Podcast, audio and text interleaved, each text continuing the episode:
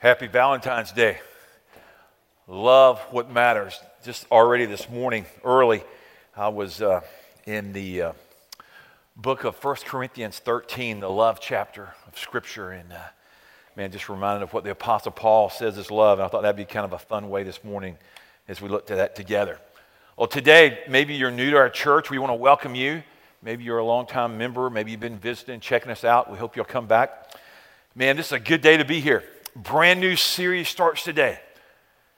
I believe it's going to run twelve to thirteen weeks. Yeah, it's going to be like summer. No more cold weather, balmy, sweat, humidity. Doesn't it sound exciting? But we're starting, uh, I'm going to skip out for a week of Easter, but this year not, I'm not doing a whole Easter series. I'm just going to do Easter Sunday. We'll celebrate the risen Christ as we do every weekend. But today, starting Philippians. Philippians is known as the book of joy. I love this verse, this uh, particular book. Matter of fact, my life verse is in this book, and we'll talk about that a little bit later, not today. But as we look at this book, Paul writes this book to the church at Philippi. And they're a church that is rich in faith. And it's a book filled with exhortation. You're not going to be rebuked for the next twelve or thirteen weeks. You're not going to be corrected. You're not going to be like beat down, not that that's ever my style, but you're going to be encouraged and stirred and, and pushed toward encouragement and to live a life of joy. How many are excited about this series? You're like, yeah, I want to go to that church. Now, I try to teach the whole counsel, so we have to do the hard and the whatever, but this is a book just of joy. And I go to the book often to find strength for my soul. Encouragement. So I hope you'll open your Bibles to the book of Philippians. Hey, can I ask you a question? Is my mic cutting out? Brand new mic pack. It just came in, and uh, y'all wanna, I, I, can I just go ahead and tell you, I hate holding a mic because I can't use my hands. But uh, man, tell you what, how many think there's a devil? How many think he's alive and well? How many think we should cast him into the forest pit of hell this morning? Y'all just go ahead and do that, okay? Okay, is that better now? Sorry, folks, we're really trying hard to get this thing right. All right, the book of Philippians, the epistle of joy, encouragement, what's available for us. If you're a Christ follower today and you say, I got a couple questions, one of those is, I want peace. Study Philippians. Maybe you're here today and you go, I want to walk in victory and have the mind of Christ. I'd go, study Philippians. You might say, I just want to know Jesus. I'd say, study the book of Philippians. There's so many things I could tell you about why you should read this book, but I'm hoping it's only four chapters long. It is so full of God's truth and power for everyday living, and I hope you'll just make it a part of your regular diet. The main theme of the book of Philippians is joy. Wait a minute. The main theme of the book of Philippians is, okay, you're saying, is he had a Starbucks this morning? He is, no, no, I'm not. I'm not had sugar. I'm all doing good. I just love this theme of joy. It's the heart of the Lord. It's the heart of him for you in this place. Now here it is. The city of Philippi was located located there in Macedonia, the northernmost part of the Greece, uh, Greek province, uh, Albania, okay? And in this particular region, uh, about fifty-two A D, Paul finds himself there meeting with the church at Philippi, and scholars tell us somewhere between sixty-one and sixty-two A D, he writes this letter. He writes these, these four chapters, if you will, and he writes, although he didn't write it in chapters in, but he writes this letter to them to encourage the people. It's not that they had it all together, but he was extremely grateful. He had joy. And when you think about it, the unmistakable theme of joy is somewhere between sixteen and nineteen times. The word joy and the word rejoice is used consistently through this book because Paul is trying to amp up the message of joy for the people of Philippi, and he wants us to know. Now, when you think about joy, I want you to think about perspective. Just write in your notes. I left your room today. I did that on purpose. Just write down the word perspective. It's amazing when you have perspective how you can face things. You see, some of you right now, you're awaiting a... Um, Um, tax refund. And, and some of you are anticipating. Now, some of you are in here like, dude, I'm depressed. I, I got a tax bill. Okay, well, let's say for the ones that you're going to get a tax refund, you're anticipating that, and you are going to be full of joy at a future date, and you've got it circled on your calendar. Here we go, baby, Disney World, come see me, Mickey, or something. But in life, sometimes it happens, and sometimes you have a bad, awful day, and your transmission goes out, or your air conditioner goes out in your house. It's called life. You're going, dang, you were talking about joy. Now you got us depressed. I did that on purpose. I'm going to take you back to joy, okay? And you see, but that's called happiness. And happiness really has very little to do with joy. Happiness is all dependent upon mine and yours circumstances. And if my circumstances are favorable and good, then I'm good.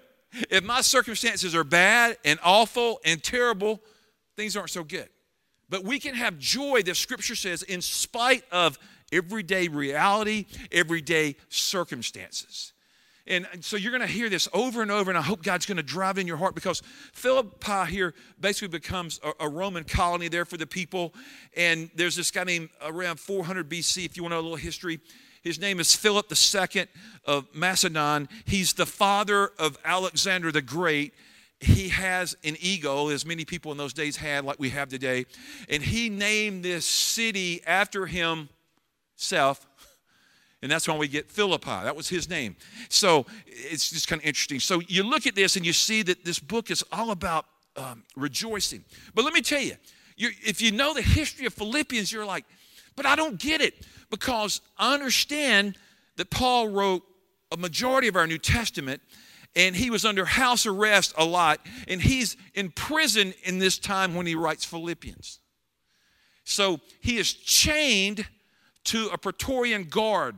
They would change, they would change the guards every six hours. So four guards a day, Paul knew. Paul wanted to go to Rome to advance the gospel, to preach Jesus. And God prevented him, did not permit him to go in. But here's how cool our God is. It seemed like a bad, awful circumstance. And Paul couldn't go to give the gospel to Rome, but he did. He had the elite bodyguard, the elite officers that he was chained to, and the Praetorian Guard that had major influence in the empire. And every day he got chained to four different ones. And do you think he talked about E S P N and the weather? Well, the answer is no, because they didn't have it. They had weather, they didn't have E S P N. No, he talked about Jesus. So he influenced, and I believe that he probably, we don't read about it, but I bet he led a number of them to faith in Jesus Christ. I bet they went, oh my goodness, here's this gospel terrorist, and he's going to tell me again about Jesus and about Jesus. And so it's an amazing influence. And, and I'll just give you this if you want to write it down in your notes, because we're going to build a whole case over the next quarter. But chapter one's all about circumstances of being in prison. Chapter two's about, all about attitudes, the attitude that you come with, the attitude that you...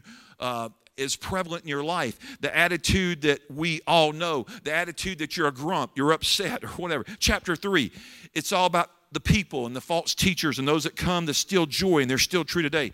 And chapter four is all about worries and the cares of this life, and that's just kind of a really simplistic kind of general overview of these four simple chapters in Philippians, and I just hope that you'll read it a lot during this time. Matter of fact, what I want to do today is I want you to stand.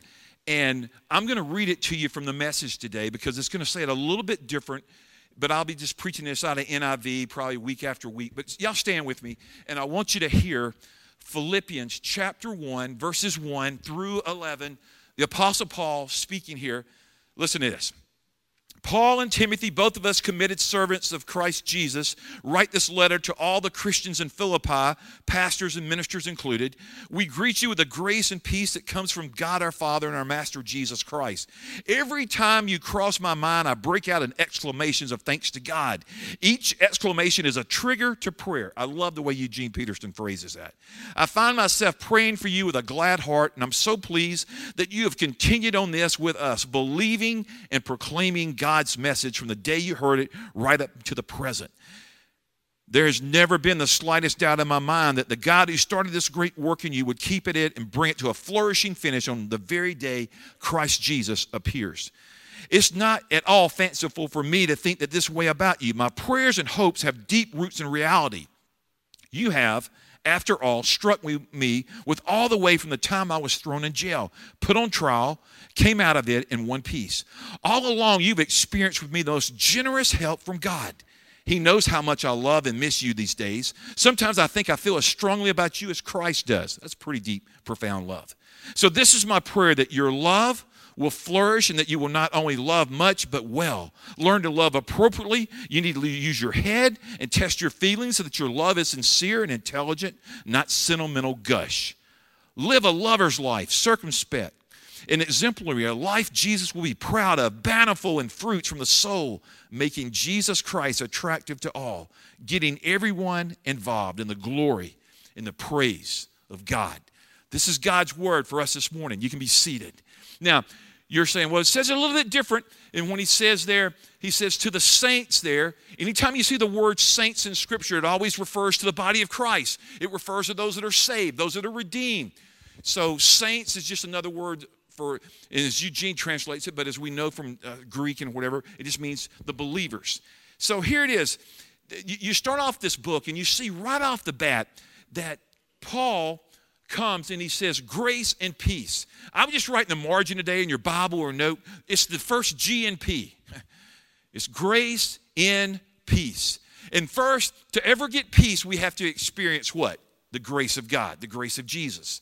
And once we experience the grace of God, then we can have the peace of Christ. And when we walk in the right relationship with the Father, that peace is always a byproduct. So it's always grace and there's peace. It doesn't say peace and then grace. It says grace and then peace. And then he talks to us here about Paul and about Timothy. And, and he says, they're bondservants of Jesus Christ. They're doulos. They're slaves. They're servants of the Most High God. And this is very important. And Paul wants them to know that that's the job that we have, that you and I need to be willing servants of Jesus. Willing. You know, Jesus comes into our life, gives us a, a new heart, a new nature. And in the process of that, then we willingly deny ourselves, pick up our cross, and we follow after Jesus. And we say, Lord, I want to serve you. I want to defend you. I want to be about your purposes. I want to, I want to love you. I want to honor you. I want to show the world you. I want to be devoted to you. A bondservant has a, a deep sense of devotion and duty, how they're committed to Christ. They, they serve not because it's their job. They serve because that's who they are. That's who we are. If, if you're a follower of Jesus this morning, then you are a servant. You are a slave of God. And you're somebody you're going, man, that's awesome. And so you're like, I, I don't, I don't want to be a servant. Well, then you're going to live in the flesh, and you're going to know a lot of misery in your life, and you're going to not have a very attractive witness for Christ, and your influence is going to be extremely limited. And God says, but here it is. This, this is what I really have for your life and what I want for you. Now, move on here with me. I want you to see this. These people, they're, they're, they're set apart for the Lord. They're holy. They're blameless. The word would be sanctification, being set apart for the purposes of God. But the people here at Philippi, they, they really have their act together. They, they battled the Judaizers, we'll talk about in a few weeks. But there's some powerful things. And, and Paul is extremely grateful to these people. And I want you to look right there across the top of your worship guide. Will you, will you look at that?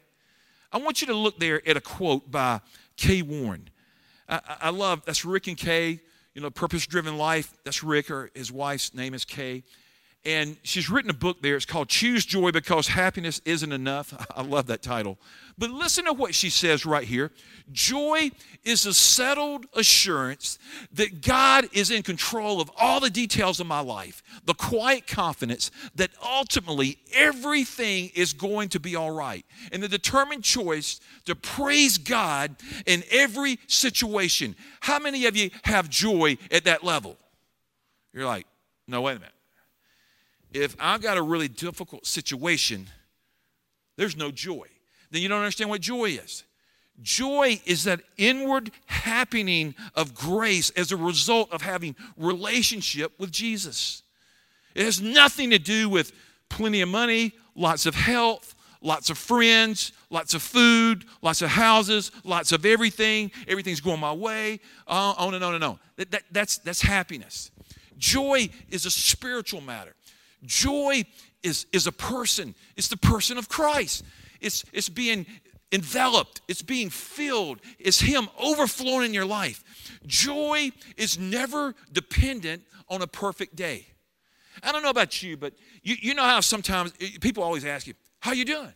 And I ask people that all the time. People ask me, and you go, oh, man, doing good. Oh, man, great day. Oh, good day. Oh, oh it's kind of horrible. Oh, you know, life, oh, it stinks, you know. And then some people, every time you ask them, how you doing? Oh, man, brother, brother. Man, the sky's falling. Oh, life's horrible. And I know what you do. I do it too. I avoid them. Because, I mean, if you tell me, I mean, if you come to me and say, man, pastor, pastor, man, I'm hurting. Man, I want to come and I want to pray and I want to lay hands on you. I mean, in a good way. And it's all awesome. But if every time I see you, you go, ah, you're a Christian Eeyore, and I don't, I don't even think that's right. You know, oh, life is so bad. You just, ah. I'm praying in this series that God's going to fill you with joy. And everybody's going, oh, I'm bringing somebody next week. They need to hear this. Bring your wife. Bring your husband. Bring your kids. Bring your parents. Bring your boss. Hey, just a thought. Okay, all right, all right. Here, here's what I know. There's a lot of joyless Christianity in our world. There's not a lot of the joy of the Lord. Nehemiah chapter eight, verse ten. The joy of the Lord is my strength. You know it. The joy of the Lord is my strength.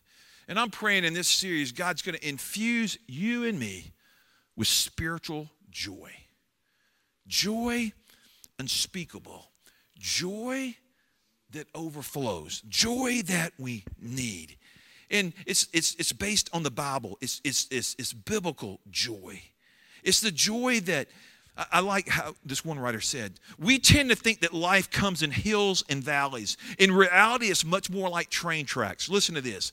Every day of your life, wonderful good things happen that bring pleasure and contentment and beauty to you. At the exact time, painful things happen to you, or those that you love that disappoint you, hurt you, and fill you with sorrow. These two tracks, both joy and sorrow, run parallel to each other in every single moment of your life. Do I have a witness in the house of God this morning? Joy and sorrow, a parallel track that run. But the thing is, Christ is sufficient. And He wants to produce joy in our hearts this morning through, through His Word, through our relationship with Christ. So I think about this. You you look down these tracks, and it's it's like you, you can't, if you had to look off in the distance, you cannot distinguish these as two distinct, separate tracks anymore. These tracks, they they they merge into one. It's called life. So what I'm saying to you is your life is going to be filled with pain and regret and sorrow. That that's part of it. You have a sin nature. I have a sin nature. I'm going to make mistakes. Sometimes I'm going to suffer for other people's sin. Sometimes I'm going to suffer for my sin. I'm going to suffer for my poor choices. I'm going to suffer because I don't let Christ rule fully in my heart, and you do too. But then there's going to be grace, and there's going to be joy, and there's going to be forgiveness, and we're going to be able to go on with the Father. And I'm just praying in this series, somehow God's going to take His Word, and we're going to say, but Lord, when it's all said and done, I am thankful for the joy of my salvation. Look at the very top across there, the message question. How do relationships become a source of joy? How does my relationship with Christ equate joy? How does my relationship with people around me produce joy? And I'm hoping that I can try to show us a little bit from the Scripture this morning how that might work and what we need to do. I like what C S Lewis said. He said, joy is the serious business of heaven. See, if we could peel back this roof and we could peel back the clouds and we could just get a front row seat right in heaven, I think the Lord would say, man, joy is who I am. Joy is what I want to give my church, the bride of Christ. I want to fill you, son. I want to fill you, daughter, with joy. Joy is an attractive witness. It's the inner working of Christ. It's the inner strength of Christ. It's, uh, it's, it's, it's gratitude. Gratitude is the memory of the heart. And Lord, I just get grateful. Lord, I just trust you. Lord, I run after you. Lord, I need you to change my perspective. I want to get back to that word. I just, I listened to this thing the other day by Craig Rochelle. I loved it about perspective. And I think about how many times you and I, when we get right perspective, we can face anything. We've got people in our congregation that have died. We've got people that are maybe dying now. We're all dying on the way to the land of the living. I just want to tell you. And uh, we've got people that have cancer. We have people that are in remission. We've got people that will have a diagnosis or have a heart attack or, or they'll get a promotion. They'll get a raise. They'll get joys. I'm just saying all this stuff happens in life.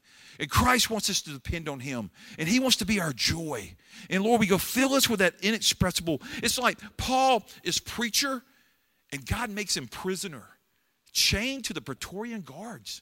In house arrest. And when I'm looking at that, I'm going, man, how does he write a book with such ecstatic joy? Because he knew who he was in Christ. He knew Christ was his life. He knew Christ was his strength. He knew he wanted to focus on the goodness of God. He wanted to pray. He wanted to rejoice. Look down there in verse three in the N I V. I thank my God every time I remember you. I like that. Every time I think of you, I remember you. Look, look at number one. Put others in your thoughts. That's how you get joy. You begin to not think so much about you, about yourself, me, I. I think about others. And I put them, you know, here it is sometimes. You, people say, you're in my thoughts. You're in my prayers. You're in my thoughts and my prayers. And, and you're reflecting on them. And I like it when people say, man, you're in my thoughts, Pastor. And when you say, man, you're in my prayers, I'm like, man, I need it. And you're saying, yeah, you certainly do. But we all need, that wasn't funny. We all need just trust. And we need, say, God, mark us with joy. I, I like what John fifteen eleven, write this in the margin. It's not in your notes, but I want you to see this verse from the Gospel of John. Jesus said, because I think Jesus was a person of joy. He is a person of joy. He's a king of joy. He says, I've told you this so that you... I've told you this so that my joy may be in you and that your joy may be complete. See, the joy of Jesus. He wants to come and occupy our hearts fully, and he wants to make us complete. And sometimes we're incomplete because we're not focusing on Christ. We don't have the right perspective, and we're not putting him in our thoughts. We're, we're not saying, Christ, you're constantly on my mind, or we're not saying that, that others are, are in our thoughts. And, and don't you love it when people just say, man, I'm, I'm really thinking about you. I've reflected a lot about you this week. And do you ever ask them this? What you been thinking about me? I mean, be brave. Like, when somebody says that, then go, well, go ahead. Tell me what you've been thinking. And, and if they're really uh, for your heart, and then it's like, man, I've been thinking good things, or I've had great thoughts about you, or I've been thinking about how God's using you in my life, how you've had a spiritual impact, or I've been thinking about how God wants to use you, or you're saying, I was reading this scripture and I thought about you, you, you, you came to mind. I, I, I read scripture a lot, but when I read it, sometimes just certain people come to mind. And they get heavy in my mind. And sometimes I'll send them a text or I send them a scripture, let them know that, hey, I was thinking about you today when I was reading Philippians, I was reading Ephesians, I was reading this. And sometimes uh, maybe there's a sin situation. I don't usually write them and go, hey, I just want you to know I was thinking about you when I read this scripture. You liar, you adulterer, you drunkard. I just wanted you to know in Jesus' name, have joy. I probably wouldn't have any friends if I did that. But in my in my closet, I think about people that way. Listen to Robert Louis Stevenson. The man who has forgotten to be thankful has fallen asleep in life. I don't want to fall asleep, do you? I want to be fully alive. I want you to be fully alive and engaged with Christ and with the joy of the Lord and say, Lord, I, I run for you. So here, I just want to say, putting others in your thoughts. I want to give you a thought this morning, just a practical application. When was the last time that you thanked God for another person? And what did you do about it? Here's the simple thing. Pick up the phone and give them a call. And some of you are like, nope, going to use social media. Cool. Instagram so the world can know. I love to send people text. It's quick. It's direct. We don't get long conversations. And it lasts. Just yesterday, a sister in Christ in our church, she just sent me a message of hope and encouragement. How she was praying for me. And I don't go, ha. Oh. I looked at it three times yesterday. You're saying, Really? Are you that deficient? Yeah, well, you know, pretty much. You know, sometimes I get beat up by the devil. How, y'all walk in warfare too?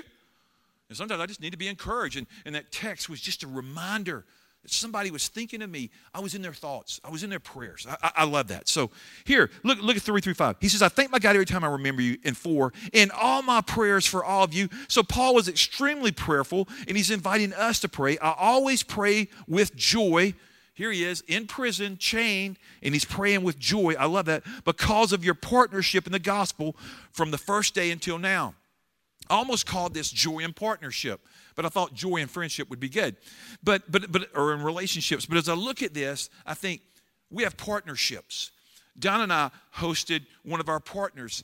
They're the first ministry our church supported when we started in nineteen ninety-six.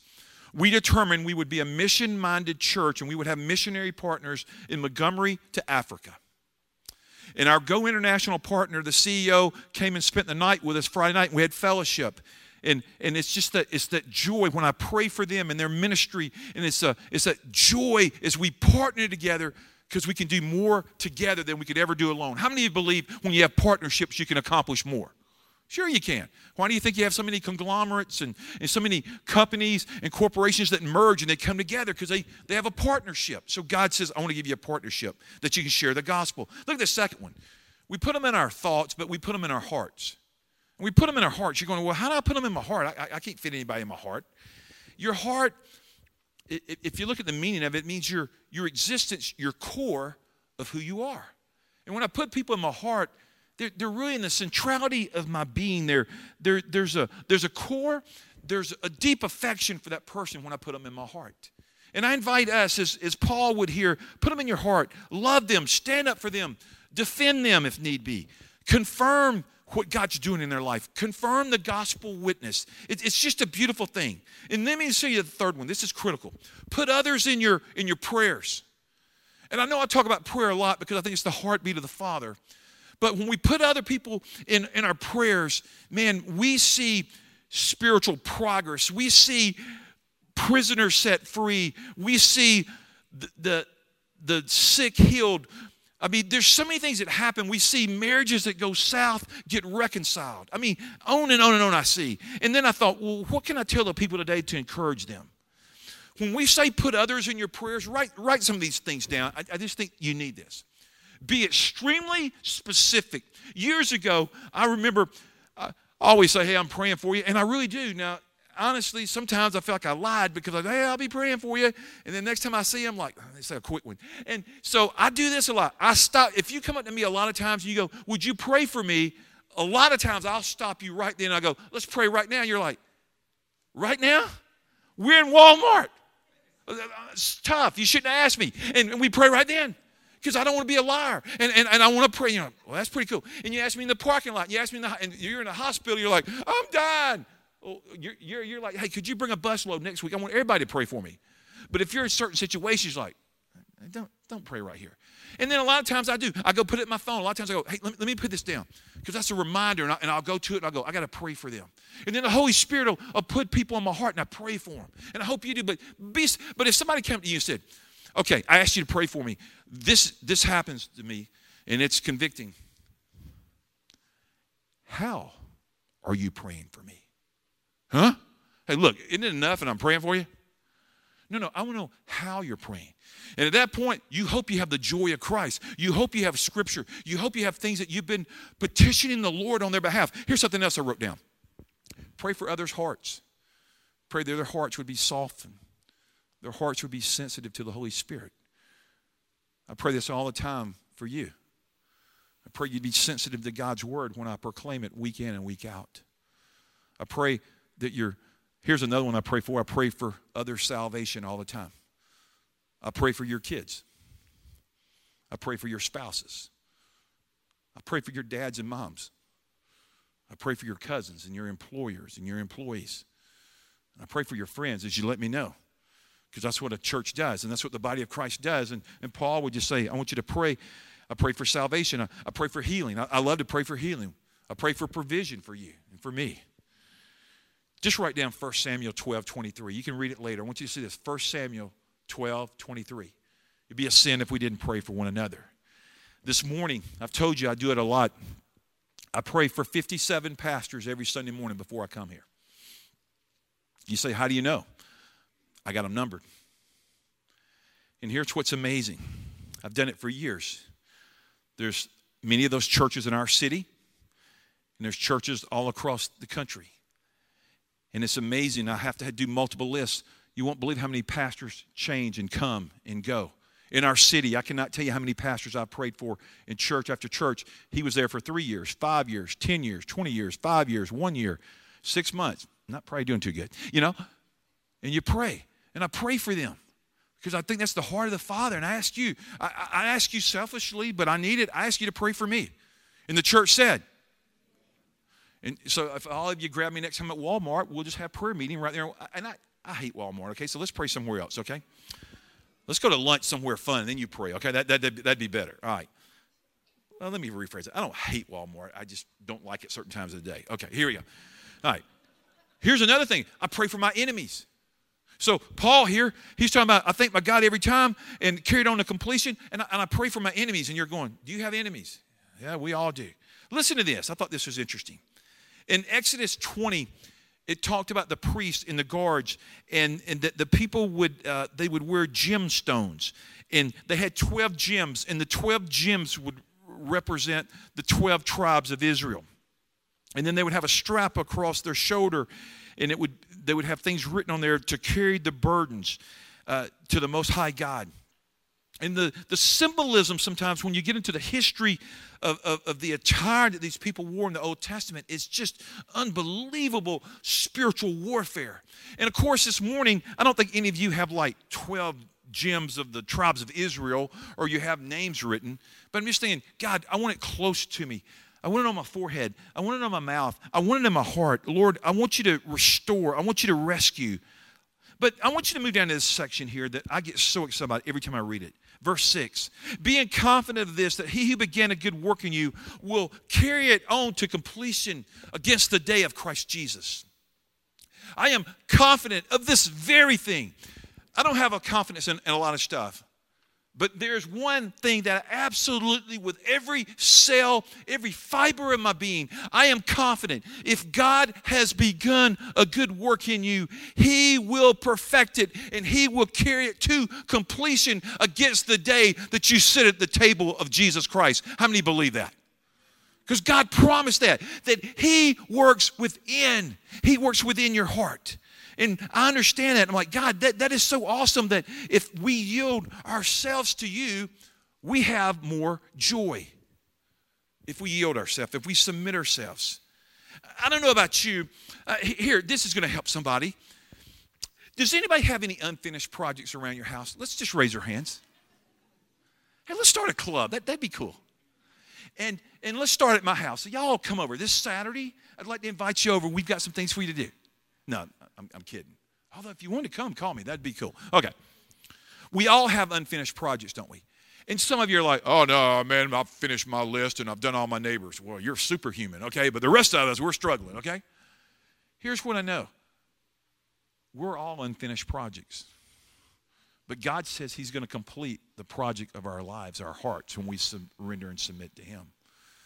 I like that God's not going to have any unfinished business when it's all over.